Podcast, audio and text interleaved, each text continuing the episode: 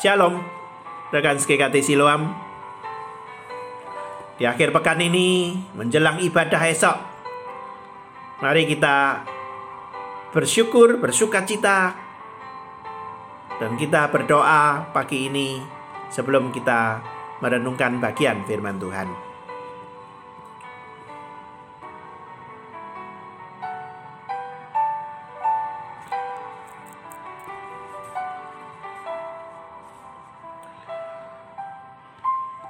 Lukas 22 ayat 24 dan 26 dari bahasa Indonesia sehari-hari mengatakan, di antara pengikut-pengikut Yesus, murid-murid Yesus, timbul pertengkaran mengenai siapa dari mereka yang harus dianggap paling besar. Orang yang terbesar di antaramu harus menjadi seperti orang terkecil, dan pemimpin haruslah menjadi seperti pelayan. Prinsip dunia sangatlah berbeda, bahkan bertentangan dengan prinsip Tuhan. Yesus mengetahui hal itu. Menurut dunia, orang yang terbesar adalah orang yang dilayani. Akan tetapi menurut Tuhan, orang yang besar itu adalah orang yang melayani. Hal itu sudah dibuktikannya dalam kehidupan Tuhan Yesus sendiri. Dia yang setara dengan Allah, rela menjadi manusia. Lebih dari itu, bukan menjadi manusia yang dilayani, tetapi menjadi manusia yang melayani.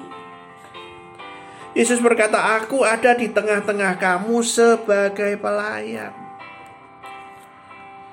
Salah satu bukti konkret, bukti yang benar, Yesus menuangkan air ke dalam sebuah basi, baskom, dan mulai membasuh kaki murid-muridnya, lalu menyekanya dengan kain yang terikat pada pinggangnya itu. Di Yohanes 13 ayat 5. Kita bisa bayangkan murid itu berdiri menyodorkan kakinya, dan Tuhan Yesus jongkok seakan berlutut untuk membersihkan kaki muridnya. Allah yang berinkarnasi jadi manusia, Yesus Kristus itu seolah menyembah muridnya. Seolah. Itulah pelayanan. Itu melayani. Seperti umumnya manusia, di antara murid-murid Yesus, tidak ada yang mau terlebih dulu melayani. Ingin dilayani, ingin menunjukkan dirinya lebih besar.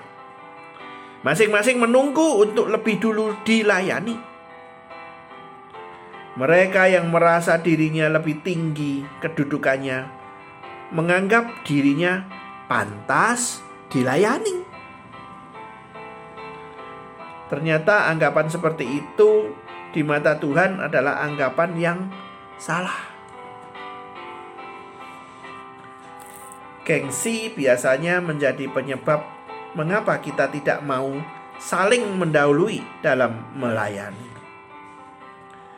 Namun gengsi seharusnya tidak mendapat tempat di hati seorang pengikut Yesus. Gengsi menunjukkan adanya kesombongan. Mari kita buang gengsi itu dan saling mendahului dalam melayani. Termasuk saling mendahului dalam memberi salam, menyapa, melayani di dalam gereja, dimanapun, di dalam keluarga. Termasuk kalau kita sudah mengampuni seseorang, kita yang lebih dulu menyapa. Nah, bagaimana dengan kita? Apakah kita ingin dilayani atau kita mau melayani? Tuhan memberkati kita semuanya. Shalom. Selamat pagi. Selamat mempersiapkan ibadah untuk esok. Tuhan memberkati kita.